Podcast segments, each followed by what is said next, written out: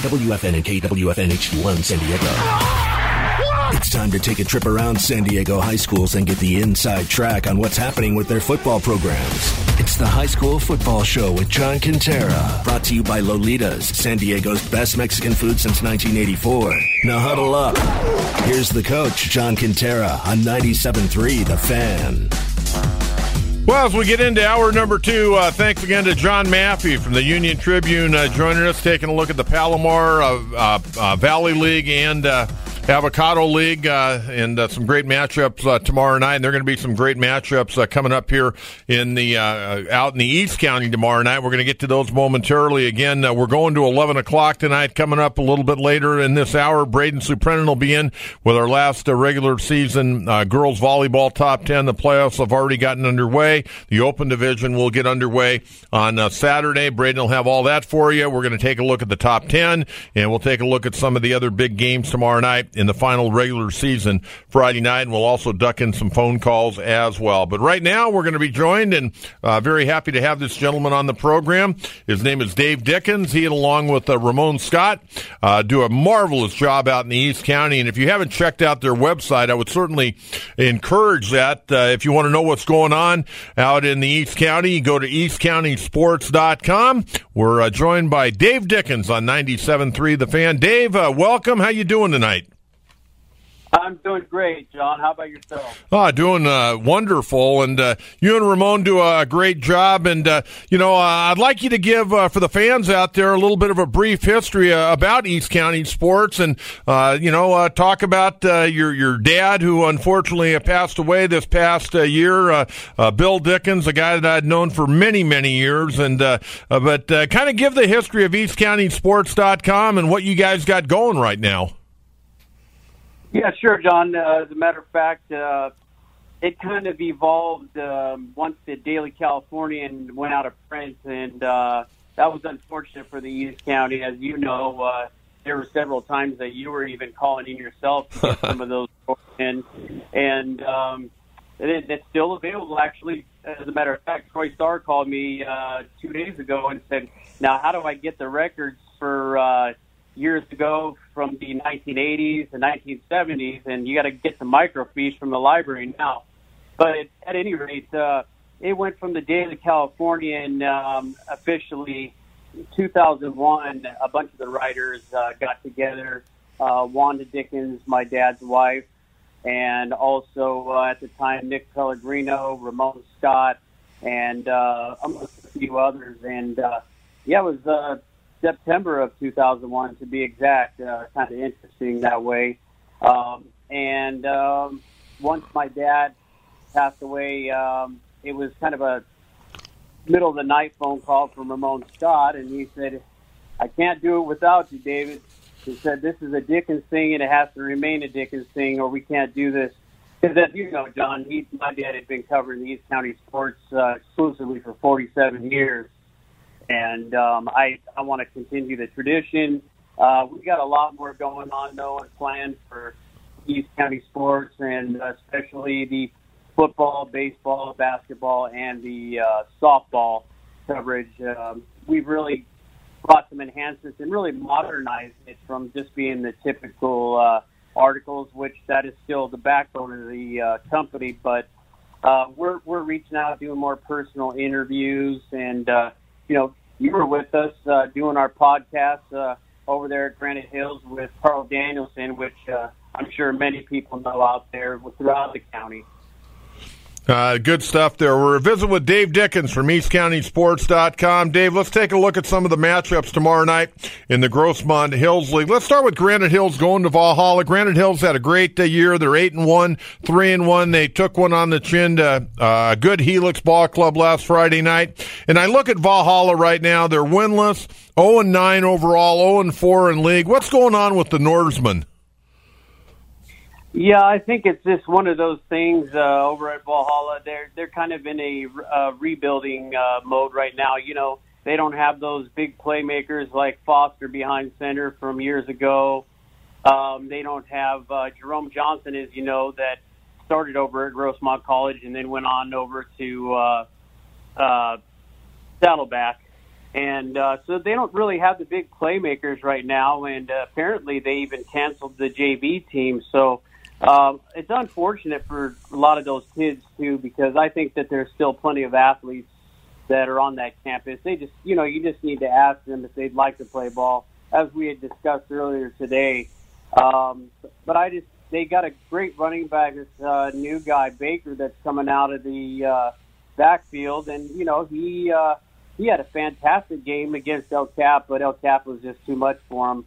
I just they they need some key playmakers right now. I I just think they're really suffering, and as you know, losing Charles Bussey too that didn't help too much either. So I just think they're rebuilding, and hopefully uh, they get that program turned around.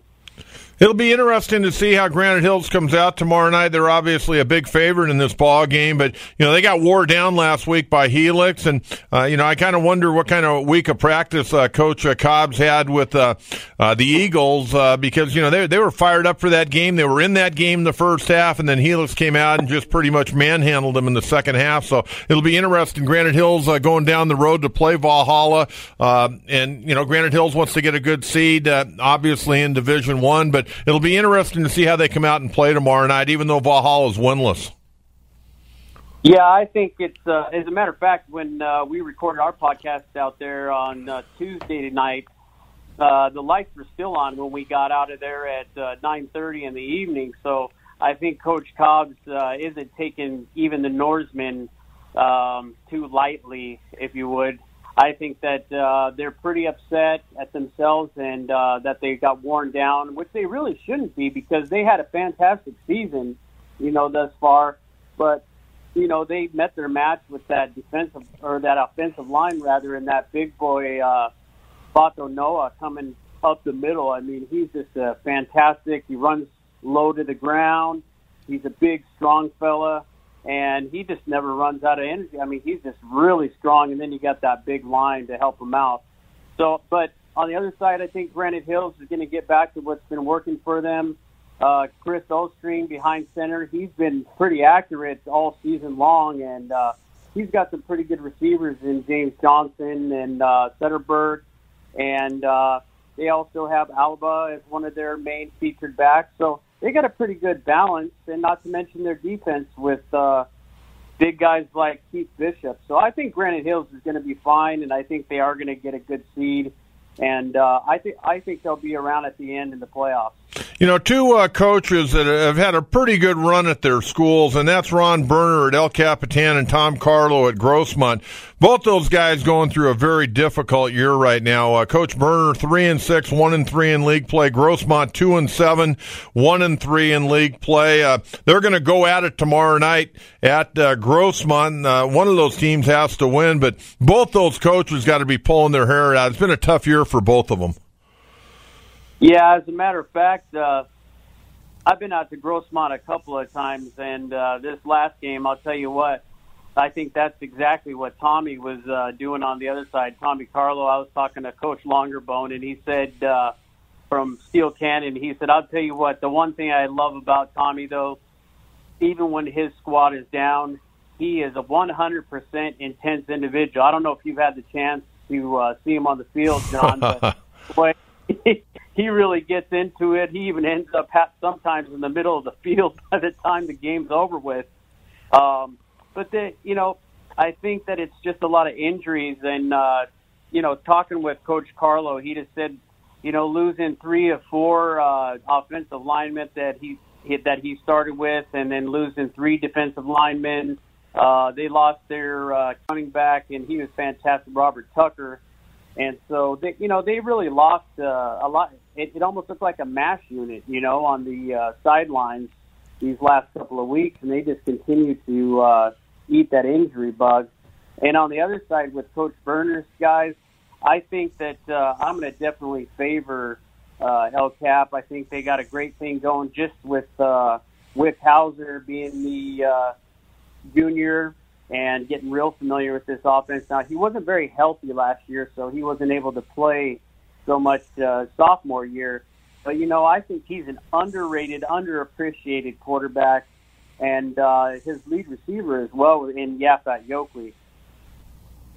Dave Dickens from EastCountySports.com, our guest here on 97.3 The Fan. Well, the, the marquee matchup tomorrow night, you got Steele Canyon, 7 and 2, uh, kind of flown under the radar in league. They're 3 and 1 because Granite Hills was undefeated and Helix was undefeated. Helix is still undefeated, but they're going to Helix tomorrow night. Helix 6 and 3, 4 and 0. Uh, and Coach uh, Longerbone, as you mentioned, uh, you know, here's a guy that won a state title a year ago, and, and people, I don't want to say they wrote him off, but they were kind of laying in the weeds, and they got a chance to get a piece of that title tomorrow night.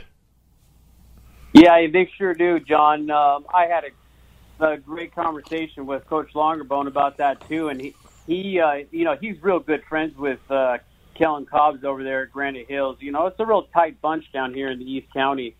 Um, but you know, uh, Scott says really what they need to do is it comes down to you got to have the horses to. Uh, be able to withstand that line and uh, Noah run it because that's exactly what they're going to do.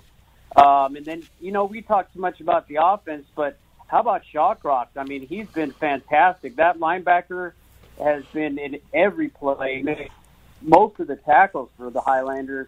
And, you know, you look at him, you don't see those big arms and those big legs, but he's a real strong kid. And he's, I'll tell you what, he's one of the smartest kids I've ever had on the show, too. And, uh, turned away a lot of Ivy League uh, possibilities for his education and uh, still leaning towards San Diego State. Uh, wanted to share something to you real quick, though, about Longerbone that uh, we found out recently. You know, he came down here in 1993 from Santa Barbara, and he was looking for a coaching job, and he he had three spots that he was looking to stop at, and uh, it was Helix, Morse, and then he was also looking to go to Point Loma. And uh, once he sat down with Jim Arnive for just a short period of time, uh, boy, he he said, "This is the place. This guy knows so much football, and I'm gonna I'm gonna stick around here." So, um, with that being said, uh, he decided to skip seeing old Benny Higgins and uh, John Shackett, but I'll, Shacklet. But I'll tell you what, Shacklet still he has some grandkids that go to Steele, and uh, he's still asking him, "Hey, coach, uh, there's always a spot where you get Morse." Oh, that's a great story. Great story. Hey, let's take a look uh, at the Grossmont Valley League tomorrow night. I talked with John Maffei earlier about the Mount Miguel Del Norte matchup. And we were talking about Troy Star. Uh, even though they're they're sitting right now at three and six, and they've already finished league play at two and two. Uh, how do you assess Troy Star's first year at Mount Miguel? You know what? I think he's he's done a fantastic job with the number one with just the amount of kids that he's got there. You know, he's got a pretty small team, and you know, El Cajon Valley and uh, Mount Miguel have always struggled with those numbers. But just just some quick numbers on that. I mean, right now they're uh, this is in Mount Miguel history. Mount Miguel opened in 1957, and uh, this J.D. Uh, he has already passed for 2,607 yards, which um, the one that was even closer was back in 2007. It was uh, Aaron Bryant, and he passed for uh, 2137, and that was a uh, single game school record for 270 yards in the CIF quarterfinals. And just so you know, JD smashed that mark in his third game with 362 yards against Valhalla.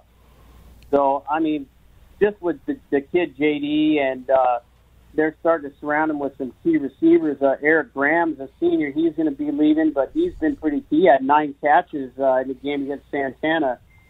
Uh, so they don't have too much of a running game, but this is one of those kids, John.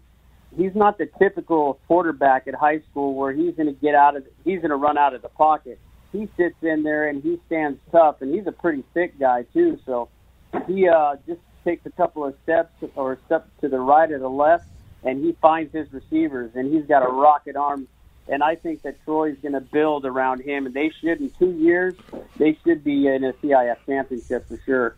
Hey, Dave, uh, Santana and El Cajon Valley going at it tomorrow night. Uh, El Cajon uh, Valley uh, winless on the year, 0 and 9. Santana 4 and 5. They're winless in uh, league uh, right now uh, at 0 and 3. Talk a little bit about El Cajon Valley. How are they going to get this thing turned around? You know, I've been talking to uh, Coach Osborne every night, and uh, you know, he just it's he's trying to change the culture of how El, Cajon, El Cajon Valley is viewed and the way that everything starts at home, and they're being held accountable even from home. Uh, they're talking with their parents, with their teachers. They're all in this little circle now. So everybody's being held accountable for life, really. And what's happening now is that program, they're not looking at the scoreboard any longer. They're working on the fundamentals of football, from what Coach Osborne said, and really learning just how to eliminate mistakes not look at the scoreboard, but eliminate mistakes. And with correcting those mistakes, you're going to have success. And I'll tell you what, I've seen them play out there. I I caught two games this season, even against Mount Miguel. And I'll tell you what, in uh, Clarence Johnson, he's one of their uh, receivers and DBs. He's a very fast kid, real smart kid, got great vision, and he's got a great pair of hands. And this Atlantis they have uh, behind center too. I I think he's been great too. And you know what? They play to the end. They play when there's zero on the till there's zero, zero on the clock. They're just fantastic attitude considering their record. Well, we're visiting with Dave Dickens from EastCountySports.com. Well, the marquee matchup tomorrow night in the Grossmont Valley League, West Hill sitting at eight and one, three and zero oh in league play, going against Monte Vista eight and one, three and zero oh in league play. And I guess the big question going into that game How's West Hills going to slow down Jamon McClendon?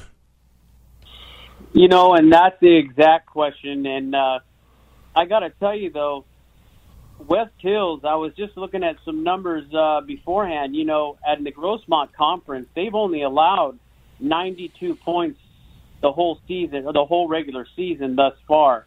Okay, so they've actually allowed least amount of all of the teams in the conference and they have scored and they've scored 238 points. And on the other side, of course, uh, Monte Vista's almost into 400 points. They're averaging about 35 games, 35 points a game. But I think the key from uh, what Casey Ash was saying too is uh, they're going to stack that box, which we expect them to do, and uh, put their biggest guys up there, and hopefully they can wear them down. Well, it'll be uh, an interesting battle. Boy, Jamon McClendon, you know, not only has he had a big year this year, he's had a great career at Monte Vista. I mean, the numbers he's put up are just like off the chart. Yeah, you, you know, the, the biggest quote I got from uh, from uh, Coach Hamamoto is he, he says it all the time, too. He says, you know, he's a man ab- among boys, and he has been probably since he was a sophomore over there.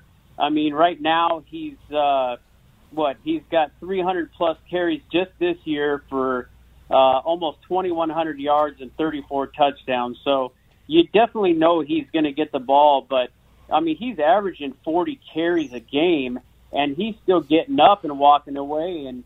It looks like he's not even losing a step. Well, when I look at him on tape, it looks like nobody wants to even try to tackle that guy.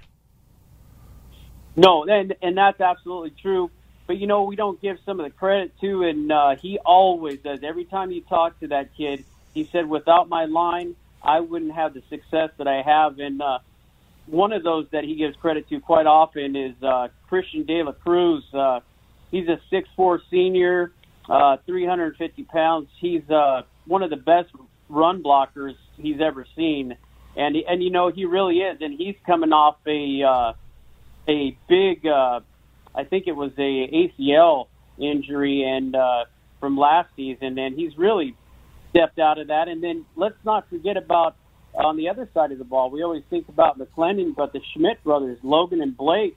You got Blake that's uh, going to Montana State after he's done with the season, and uh, so far in this season, those brothers got a combined 22 sacks, and uh, the older brother Blake has got 12.